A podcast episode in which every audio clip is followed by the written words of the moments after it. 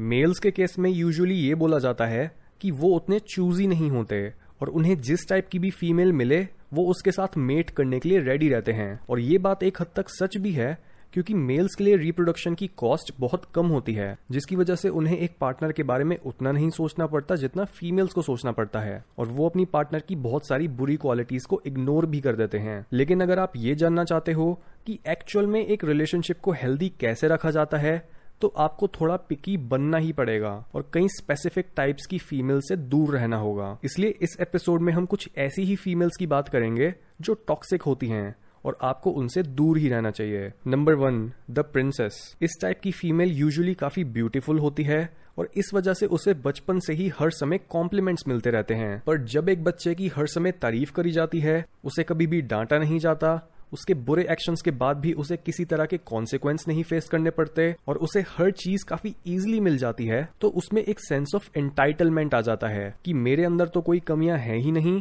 और मैं बिना कुछ काम करे ही हर अच्छी चीज़ डिजर्व करती हूँ। इस तरह की लड़की को डेट करने पर आपको हमेशा ये फील कराया जाएगा कि आपकी प्रॉब्लम्स उतनी मैटर नहीं करती, वो हर इंसान से सुपीरियर है और उस लड़की की हर नीड और प्रॉब्लम आपसे ज़्यादा इंपॉर्टेंट है। इसलिए अगर आप भी किसी ऐसी लड़की से मिलो जिसे ये प्रिंसेस सिंड्रोम है तो उससे दूर रहो। नंबर टू वो लड़की जो कभी रेडी नहीं होती। यहाँ पर हम फ़िज़िकल और इमोशनल अटैचमेंट की बात कर रहे हैं। यानी जब एक लड़की को अपने पास्ट में किसी लड़के से धोखा मिला था, वो उसे छोड़कर चला गया था, उसे अब्यूज करता था, उसने इस लड़की पर चीट करा था या किसी और तरह से डिसअपॉइंट करा था तो इस लड़की के लिए दोबारा किसी और इंसान पर ट्रस्ट करना बहुत मुश्किल बन गया। इवन अगर आप उसे अच्छे से भी ट्रीट करते हो, और वो ये बात जानती भी है कि आप बुरे नहीं हो, पर फिर भी वो कहीं ना कहीं अपने अंदर ये एक्सपेक्ट कर रही होती है कि एक दिन आप अपना असली रंग ज़रूर दिखाओगे, और इस वजह से वो कभी भी आपके साथ फिजिकली और इमोशनली इन्वॉल्व नहीं हो पाती, बल्कि वो अपने पास्ट को आपके ऊपर प्रोजेक्ट करके आपको ऐसा फील कराती है, जैसे आपने कुछ गलत करा हो, जहाँ कई लड़कियाँ सिर्फ़ कुछ समय बाद ही अपने पास्ट रिलेशनशिप्स और ट्रॉमास को हील कर लेती हैं, वहीं कई लड़कियों के इमोशंस पास्ट में ही अटके रह जाते हैं। और अगर आपको लगे कि एक लड़की इस सेकंड कैटेगरी में आती है तो उससे थोड़ा दूर ही रहो और कोई ऐसी स्वीट सी लड़की ढूंढो जिसके अंदर अभी भी होप हो और जिसके साथ आप एज एन इंडिविजुअल ग्रो कर पाओ। Number three the gold digger सी कोई भी लड़की एक ऐसे लूजर के साथ ज़िंदगी नहीं बिताना चाहेगी जो कोई पैसे नहीं कमाता या फिर जो उसके बच्चों को ज़रूरी रिसोर्सेज नहीं प्रोवाइड कर पाएगा। यानी हर लड़की कॉन्शियसली या सबकॉन्शियसली आपका स्टेटस ज़रूर चेक करेगी। पर प्रॉब्लम तब आती है जब एक लड़की सिर्फ़ और सिर्फ़ आपके स्टेटस की वजह से आपसे अट्रैक्ट होती है। हाउएवर ये फिनोमिनन उतना कॉमन नहीं है जितना आपको लगता है। यानी अगर आप एक लड़की के आगे नोटों की गड्डियाँ फेंकोगे तो वो ऑटोमेटिकली आपके प्यार में पागल नहीं हो जाएगी। उल्टा ज़्यादातर लड़कियाँ तो आपको तब भी एक लूजर बोल के ही साइड कर देंगी। ये इसलिए क्योंकि सेक्स की करेंसी हेल्थ है और एक पार्टनरशिप की करेंसी म्यूचुअल अंडरस्टैंडिंग है। और अगर आपको ये दोनों चीज़ें ही सिर्फ़ पैसे के दम पर मिल रही हैं तो उसका मतलब आप अपने पार्टनर के साथ कुछ भी बिल्ड नहीं कर रहे हो और एक दूसरे की पोटेंशियल को बाहर लाने में एक दूसरे की मदद नहीं कर रहे हो। ऐसे रिलेशनशिप्स बहुत ज़्यादा शैलो होते हैं। और अगर आपके लिए आपकी ग्रोथ बहुत ज़रूरी है तो आपको एक गोल्ड डिगर को बिल्कुल एंटरटेन नहीं करना चाहिए। और अपना टाइम और एनर्जी किसी ऐसी फीमेल को देनी चाहिए, जो आपके बेस्ट वर्जन को बाहर लाए। ना कि सिर्फ़ आपके वॉलेट को। Number four the man hater यहाँ पर सीधा सीधा बात आती है एक फीमेल और उसके फादर के रिलेशनशिप की, क्योंकि एक आइडियल मेल या फीमेल कैसा होना चाहिए? ये आइडिया हम अपने ऑपोजिट सेक्स पेरेंट से लेते हैं। यानी हर मेल के दिमाग में एक फीमेल की इमेज होती है और हर फीमेल के दिमाग में मेल की। पर इस केस में जब एक फादर अपनी बेटी को ढंग से ये नहीं समझा पाता कि एक मेल कैसा होना चाहिए, या फिर वो अपने खुद के कॉन्ट्राडिक्टरी एक्शन की वजह से अपनी बेटी को कंफ्यूज कर देता है तो इस लड़की को खुद ही एक्सट्रीम वेज में जाकर देखना पड़ता है कि एक आइडियल स्ट्रॉन्ग मेल कैसा होता है। ये फीमेल्स की बेसिक नेचर होती है।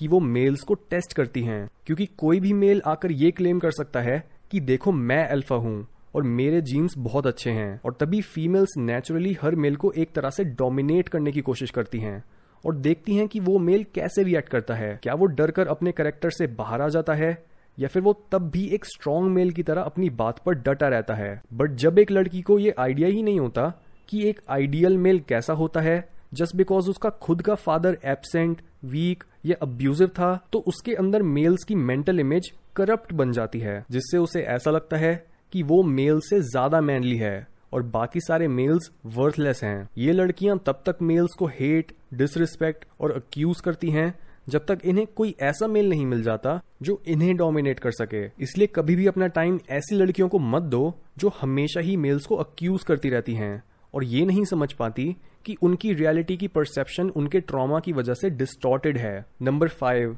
एक फीमेल जिसके सिर्फ़ मेल फ्रेंड्स होते हैं। एक इंसान जिसकी अपने सेम सेक्स से उतनी नहीं बनती और वो सिर्फ़ ऑपोजिट सेक्स के लोगों के साथ ही हैंग आउट करता है, ये भी एक बहुत बड़ा रेड फ्लैग होता है। और फीमेल्स के केस में अगर वो अपने जेंडर को ही ट्रस्ट नहीं करती या फिर अपने पीछे काफ़ी लड़कों को घुमाना सही मानती हैं और उन्हें बैकअप की तरह रखती हैं तो ऑब्वियसली वो एक ऐसी फीमेल नहीं है जिसे आपको अपना टाइम और एनर्जी देनी चाहिए। क्योंकि ऐसा बिहेवियर एक बहुत अनहेल्दी जगह से आ रहा होता है।